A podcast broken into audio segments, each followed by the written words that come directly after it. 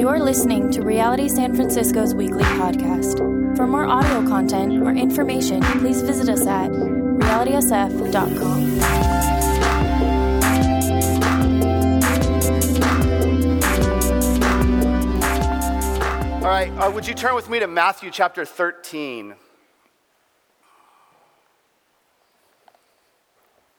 Matthew 13, verses 44 to 46.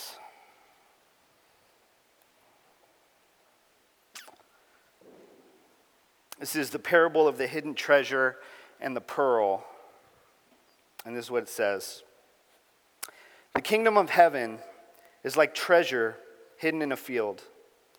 When a man found it, he hid everything, hid it again, and then in his joy went and sold all he had and bought that field. Again, the kingdom of heaven is like a merchant looking for fine pearls. When he found one of great value, he went away and sold everything he had and bought it.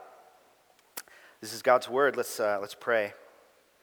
Heavenly Father, thank you. Um, God, in your grace for us, and your great love, God, you, um, you unlock these mysteries of the kingdom of heaven in ways for us to understand. God, thank you for stories. Thank you for the power of um, your word, Lord God. And right now, I just pray for all of us in this place, God. Would you give us ears to hear what you're saying, Lord God? Give us eyes to see like we've never seen before the greatness and the majesty of who you are, God, and your unsurpassing love for us. Would that just be so real tonight? In Jesus' name, amen.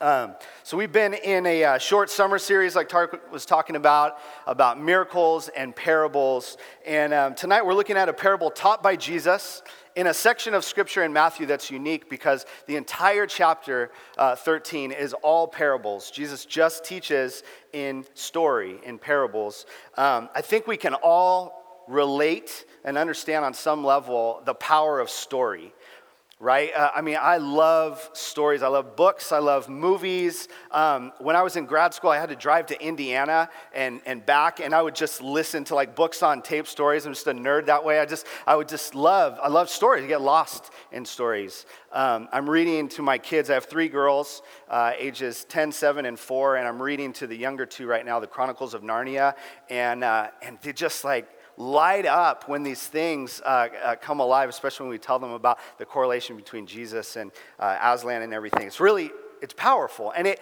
stories do something different than facts can do, right? Um, if, if we were just to tell the facts to each other, um, it wouldn't always have the same power. And God knows that. He's created us that way. So there's this empathy. There's this thing that happens in story where we actually engage and become attached to and experience people's experiences through story. Um, this is used in Scripture, and a great example is in 2 Samuel chapter 12, verses 1 to 7. Um, it's when Nathan, the prophet, goes and confronts King David.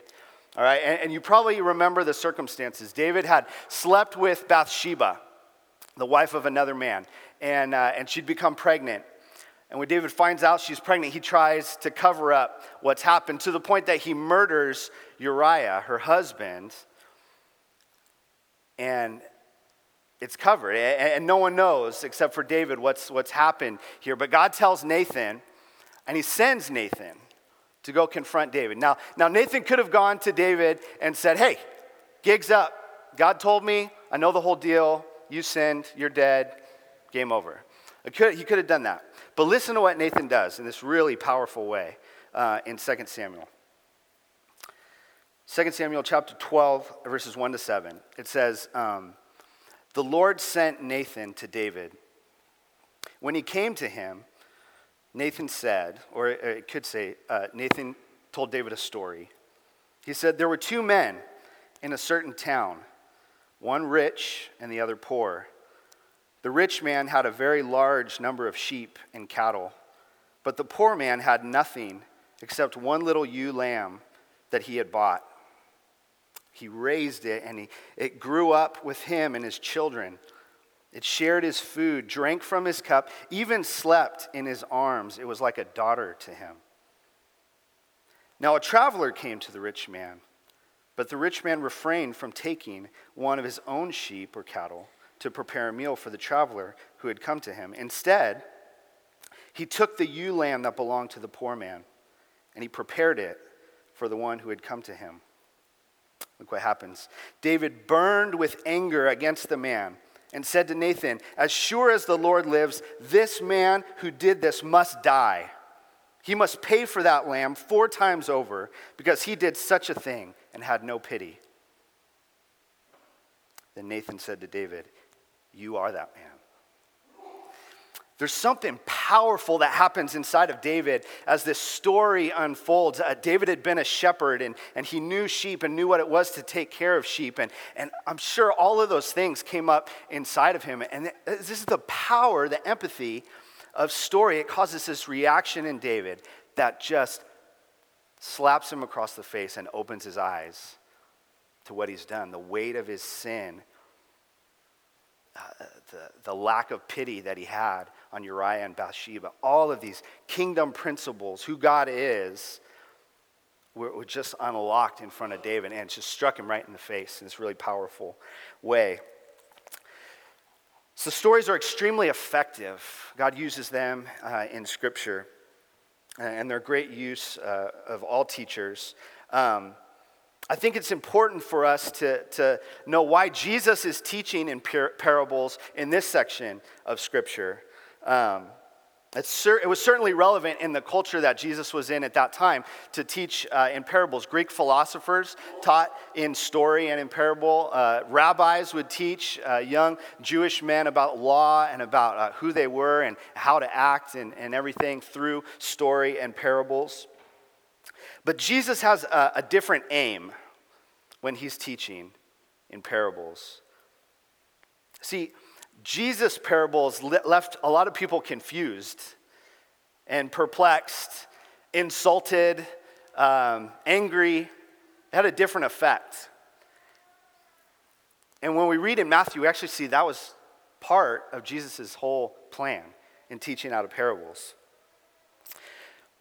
It says uh, in this section of scripture that Jesus was te- had been teaching to a crowd, which was unusual. Uh, usually, when uh, a rabbi would teach his disciples, it would just be him and his guys.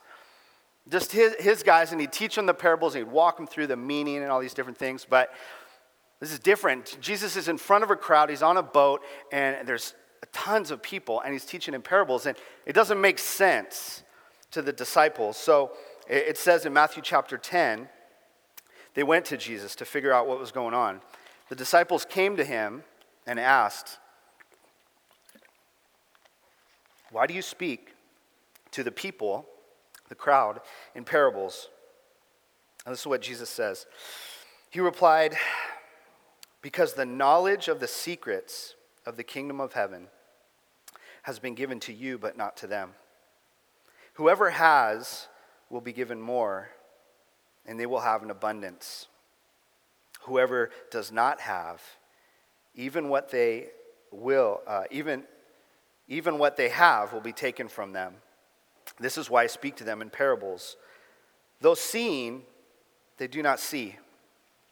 Though hearing, they do not hear or understand. In them is fulfilled the prophecy of Isaiah. You will be ever hearing, but never understanding you will be ever seeing but never perceiving. For this, people's hearts has become calloused. They hardly hear with their ears, and they have closed their eyes. Otherwise, they might see with their eyes, hear with their ears, and understand with their hearts, and turn, and I would heal them. This is what Jesus is saying, and why it's really important for us to understand this as we read the parable of the hidden treasure and the pearl. Everything that Jesus is talking about pertains to the kingdom of heaven. The kingdom of heaven being that inbreaking of God into the life of man, that, that shalom being restored, uh, the peace with God being restored on earth as it hadn't been since the Garden of Eden. That's what Jesus is talking about, the kingdom of heaven. And, and the, the Jews were waiting for this, they anticipated it, that it was coming. They just didn't see it right in front of them with Jesus. The crowd that Jesus was talking to was made up of, of three types of people. those that were following him, becoming his disciples, those that were rejecting him and building a case against him, and those that were comfortably straddling the fence.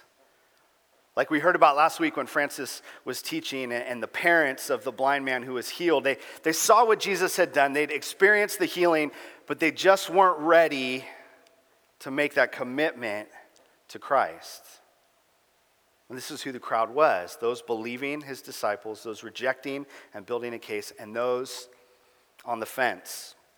And what Jesus is saying is this for those that are choosing to follow me, these parables are going to blow your mind.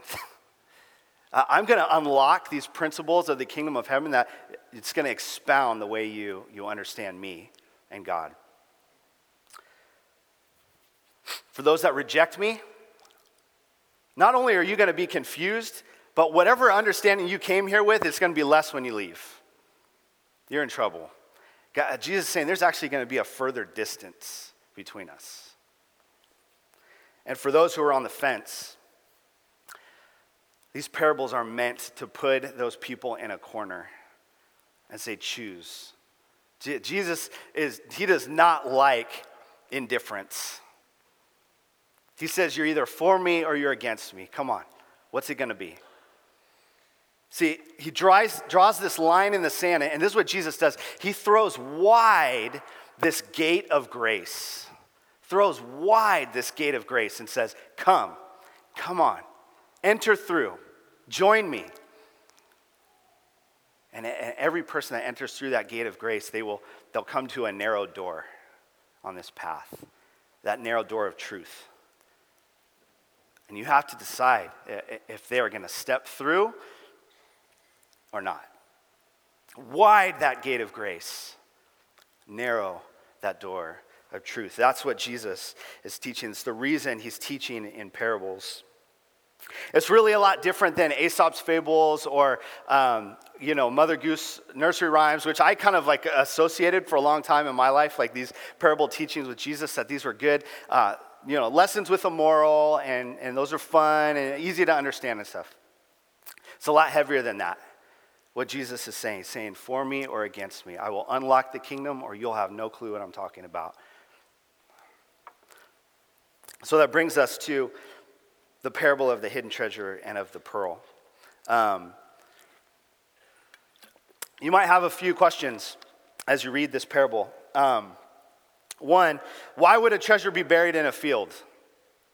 It's just like a Jack Sparrow, like I thought pirates came later uh, thing. Um, and here's, here's what's, what's happening is that it was really common in this day and age in a war-torn place like Israel for um, families when, when an, a, an army would come from another nation to take everything that they possessed, everything they held dear, their treasures, and go bury them go hide them. There were no banks, no safety deposit box. So let's say that the army of Oakland uh, came rushing across the bridge uh, to all of our dismay. Um, and no, we love you, Oakland, East Bears. Uh, don't take this personally. And so then we, San Franciscans, ah, the Oaklanders are coming. And we go and we take our designer jeans and our our laptops and our, our, our, iPhones and our Vespas, and we dig big, deep holes and we just bury everything in Golden Gate Park and we say, if Oakland takes over, so be it. They will never have my treasure. If we win, I'll go back and get my stuff. Like that, that was the, the idea here is, is, is that as warring armies would come through, they'd plunder and take everything. There was no place to put it. So the stuff you held most dear, bury it, hide it.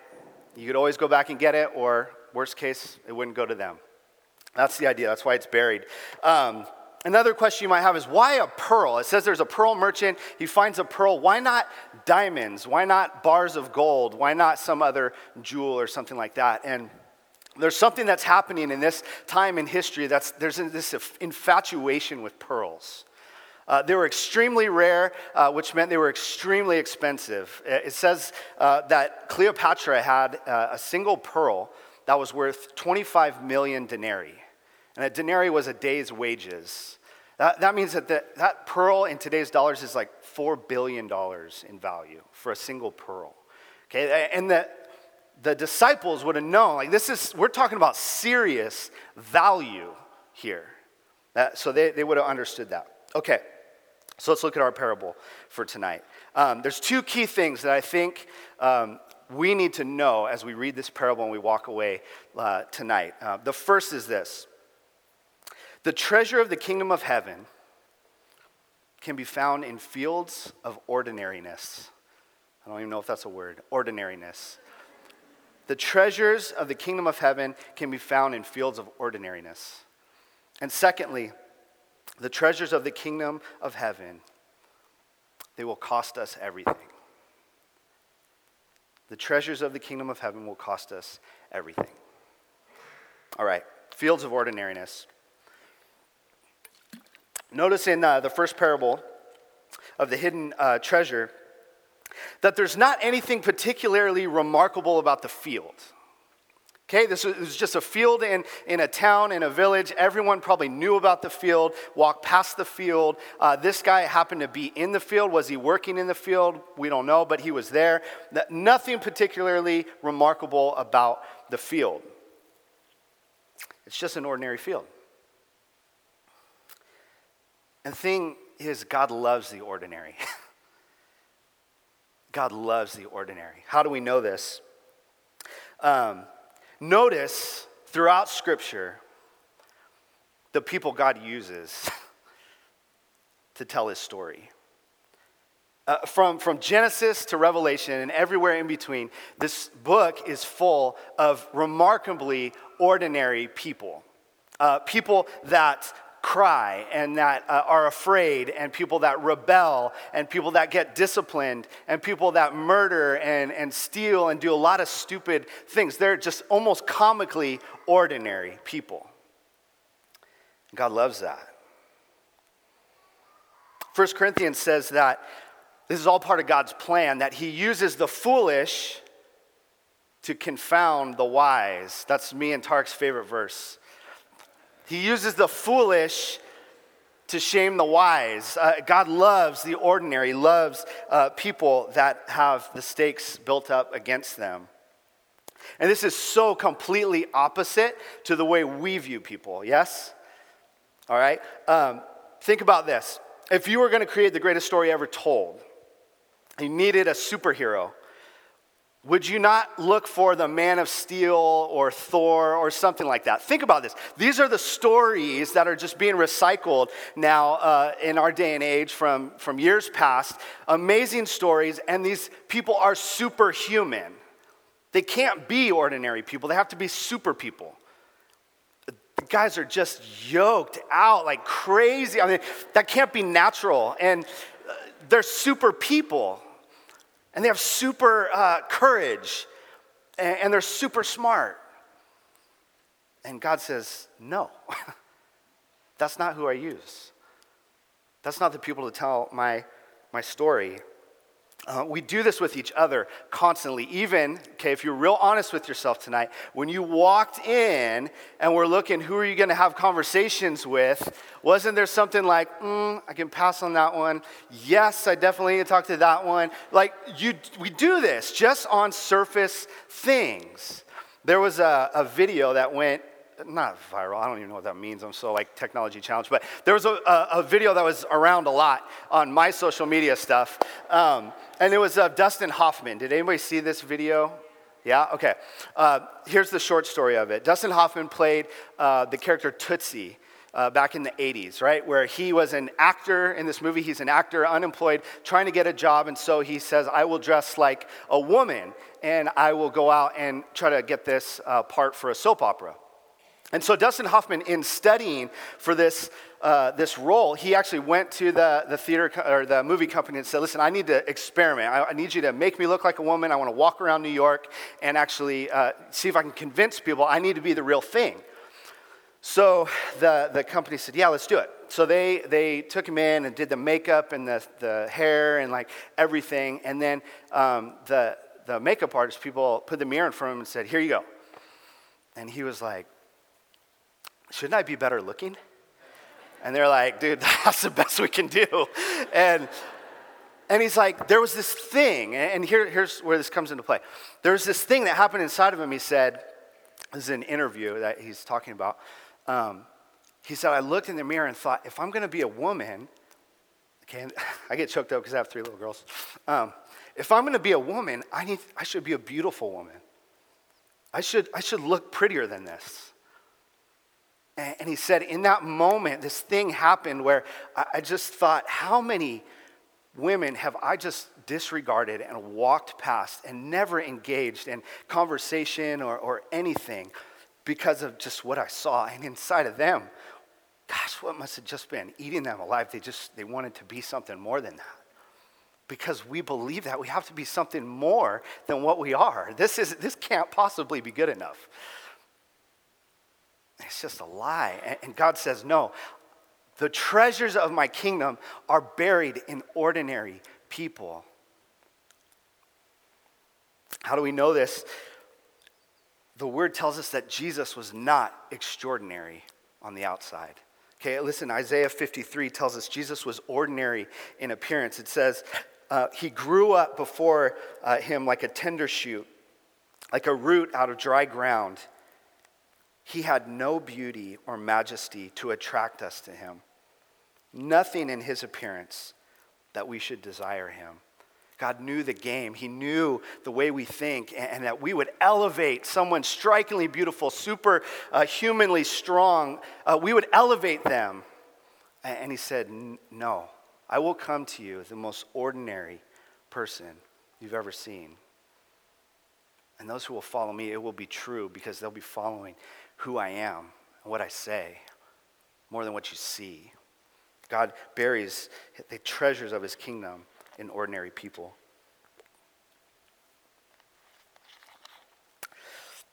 Jesus also says that great treasure is buried in a, a seemingly ordinary story. When I talk to people about Christianity in this, this city and other places, um, Here's how it usually goes I'm interested in Jesus. He says some really uh, interesting things and that I'm kind of, it's connecting with me. Um, I like what he has to say here, and that fits with kind of like where I'm going in my journey. Um, but what, what tends to happen is, is we're creating this religious cocktail right? We put a little splash of Jesus, and then we take in a little bit of the traditional church, and then uh, we throw uh, in there some Eastern philosophy and things, and we make this thing that's drinkable. Okay, I can consume this. This, this works for me. It's not too bitter, okay? Not too strong. It's just right. Christopher Hitchens, um, he was uh, one of the leaders of the new atheist movement. And I love his writing. I love reading him. I love listening to him. Super entertaining. I disagree with uh, pretty much everything he's ever said, but I just enjoy listening to him say it, even though I, I disagree with it. Um, so he wrote this thing, and he had, he had this issue with Christianity. It's too simple, it's for the stupid people. no, no thinking human can ever believe this, he would say. And one of the crux of his arguments is this thing of vicarious redemption. Uh, it's irresponsible of us to throw our sin onto someone else. It's not responsible and it's not moral. We shouldn't do that. And, and, and what he's saying, I think, echoes a lot of what uh, our, our day and age, in this time of understanding and seeking uh, in who God is and, and spiritual things, it echoes, it says that that can't possibly be enough. Jesus going to the cross, me casting my sin onto him and believing in him, that can't possibly get the job done. So, what I'll do is I'll build a ladder. And in that ladder, I will make some real challenging things so that at the, when I get to the top of that ladder, I can say, Look what I've done. Look where I've ascended to. This means something now. And what we're trying to do, we're just trying to justify ourselves. And Jesus says, No, listen, this simple, ordinary story of me carries the freedom for the entire world, carries healing for the entire world.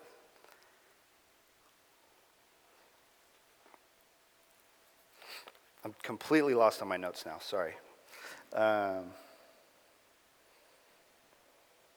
So, so this is what Jesus says um, in total contrast to the way we think our religious life should be. He says, um, if you want to inherit the kingdom of heaven, if you want this to be yours, you have to be like a child.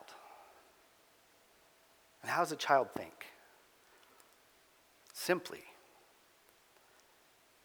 Uh, uh, my kids don't try to justify their reason for being at the dinner table. they don't have to. They just believe that I'm their dad and I love them and I want them there, and it's true. Jesus says, if you're going to inherit the kingdom, be like this be like a child. Stop complicating yourself. The second point um, that Jesus shows in this parable is of the pearl. It says, The kingdom of heaven, kingdom of heaven, excuse me, will cost us everything. It will cost us everything. Here's what I mean uh, by that. In, in both parables, both men, upon finding the treasure and the pearl, it says that um, they went with joy, sold everything that they had, and went and bought the prize, the thing of greater value. Why is this significant? Because with both men, there's a transfer of treasure that happens. There's a transfer of treasure. My earthly treasure gets transferred out for a heavenly treasure, something of greater value. So if you stop and think about this, if I said I had something in my pocket that was worth $500, would you want to buy it? What would you ask? What would you ask? 400. Salesman. Uh, I think you would ask, uh, what's in your pocket? If it's a spoon, no. If it's a keys to a Ferrari, yes. Depends on how much we value that thing, right? And, and, and the stakes are really high here for both men. They are throwing everything to this venture of the treasure laid before them. The stakes are really high. Um, Unfortunately, a lot of times in Christianity, what we do is we treat uh, Jesus like a rabbit's foot. And uh, you might have experienced it, maybe, maybe you're in this place. Uh, I know I've experienced this. When people uh, first come to Jesus, they, it, the story goes something like this I was in a really hard place, and I was really struggling with this stuff, but then I found Jesus, and I've got all this peace. And um, man, things at work are just so much better. And uh, I'm in this really cool community of people and uh, even started dating someone. Like it's all the stars are aligned. Go Jesus. And the problem with that, when we dumb down Jesus to this place of comfort and convenience, first of all, we lessen the value of that treasure extremely. And what happens when you're not really filled with that much peace? Um, when things at work go really bad or, or you don't even have a job, when your community rejects you or hurts you, the people you love most wound you. Where's Jesus then? See, in that economy of thinking, there hasn't been a transfer of treasure. What we've done is we said, I'll use Jesus to get the things that are really treasured to me.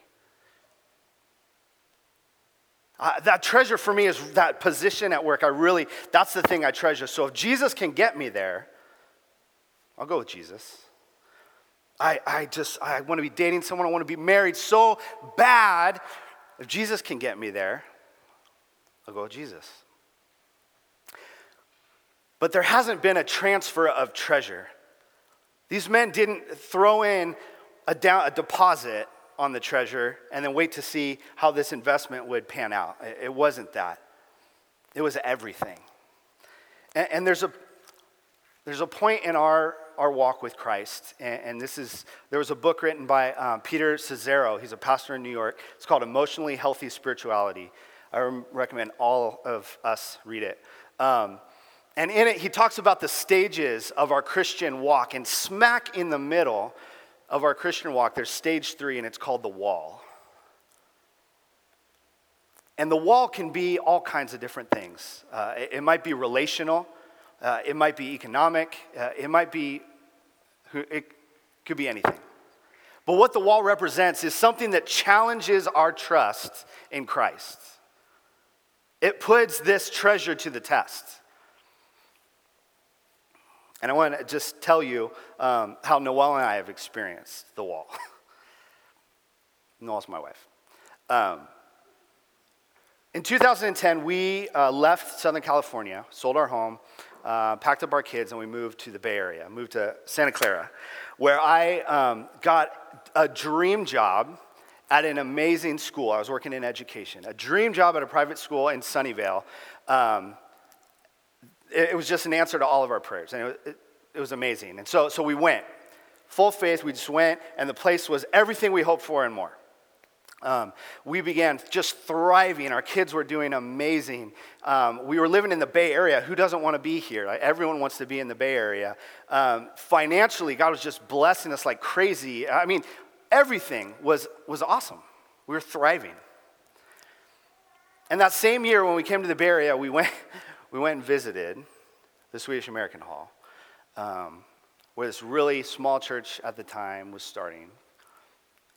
And the moment we walked in, God just gripped our heart for the city and what he was doing. We, we, could, we literally experienced God breaking in, the kingdom of God breaking in, and we were just blown away.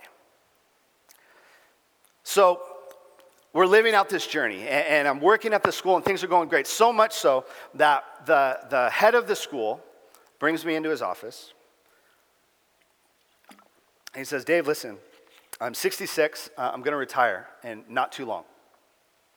And uh, the board and I have been talking, and we believe that you're, you're the guy. For the next season of this, this school, we believe you're the guy to take over. And in that conversation, you guys, I saw rolled out in front of me the next 15, 20 years. Financial security, uh, living in this amazing place long term, uh, everything we had, everything I went to grad school for and, and just poured myself into, sacrifices we had made, it was all just laid out in front of us. And at that same time, there was this whispering in my spirit of this call of pastoring. And I had just been resisting it all of my life. I didn't want to be a pastor.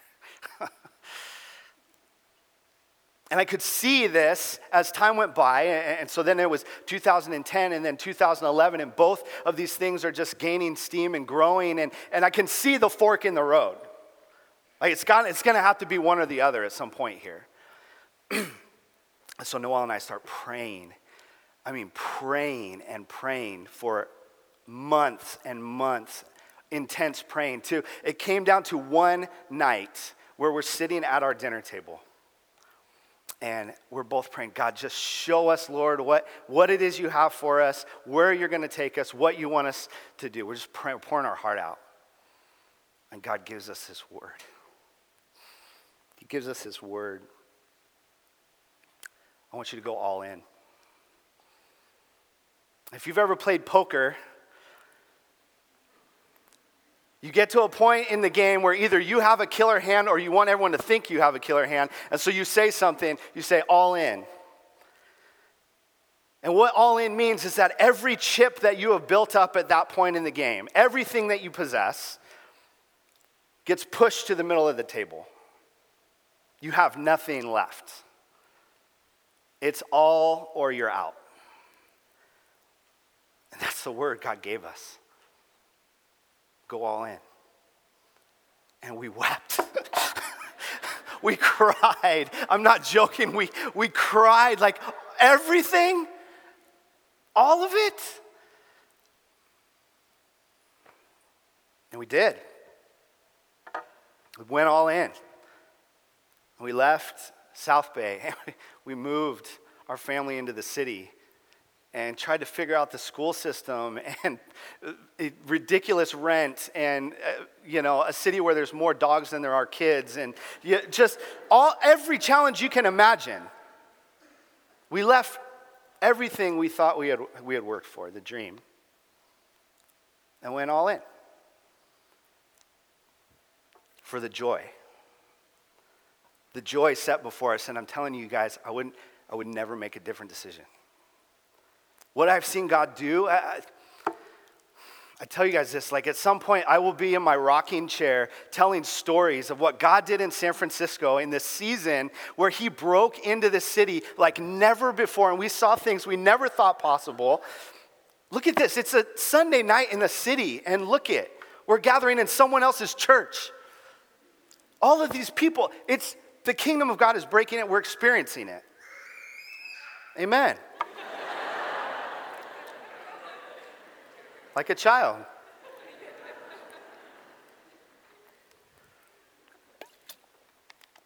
All right, I want to close with this.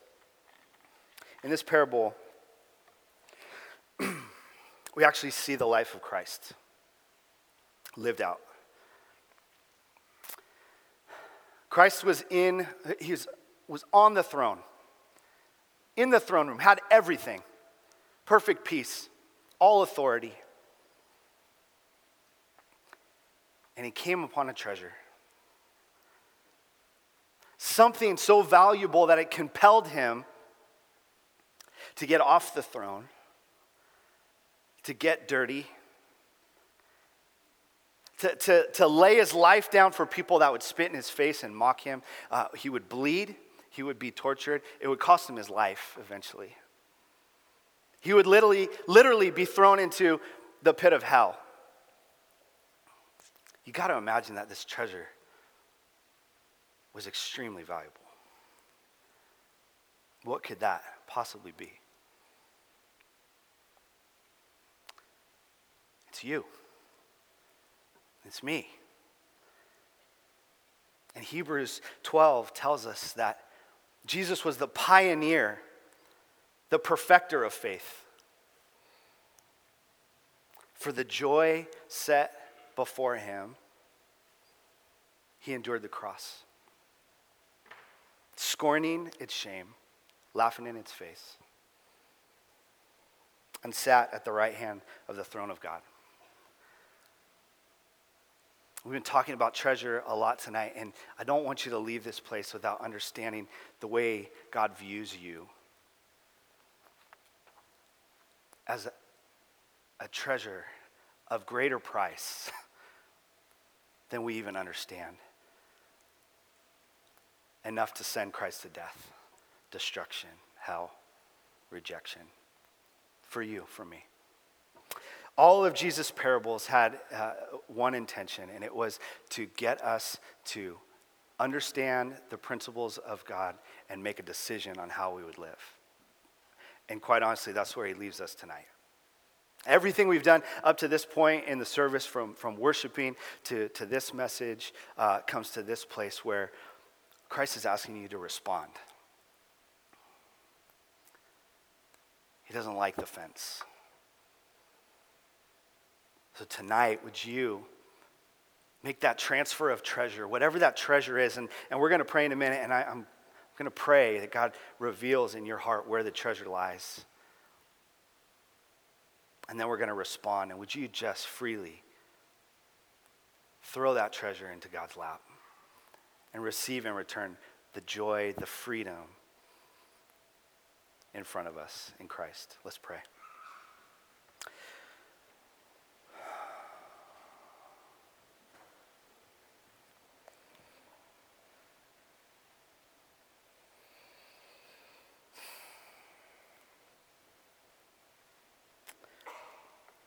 God, I thank you that your word is alive. God, it's, it's way more than an instruction manual. God, as these words are, are read and, and as they're spoke, as they're digested, Lord, um, there's something active in our spirit that comes alive.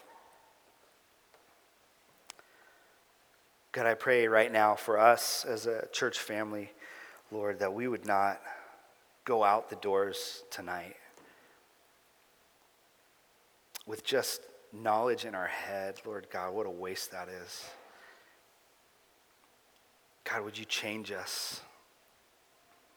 Would you free us? God, would you pull out the root of earthly treasure in us, Lord God, and in your grace and mercy, Lord, would you replace it with a heart of flesh, Lord, a heart that, that longs for you, that delights in being in front of you, God, that loves your presence. Would you create in us, God, that clean heart tonight? I believe, Lord, in faith. Um, tonight, people are going to surrender themselves to you fully, like they never have. God, would you um, meet us in this place? Speak to us, Lord, in Jesus' name. Amen.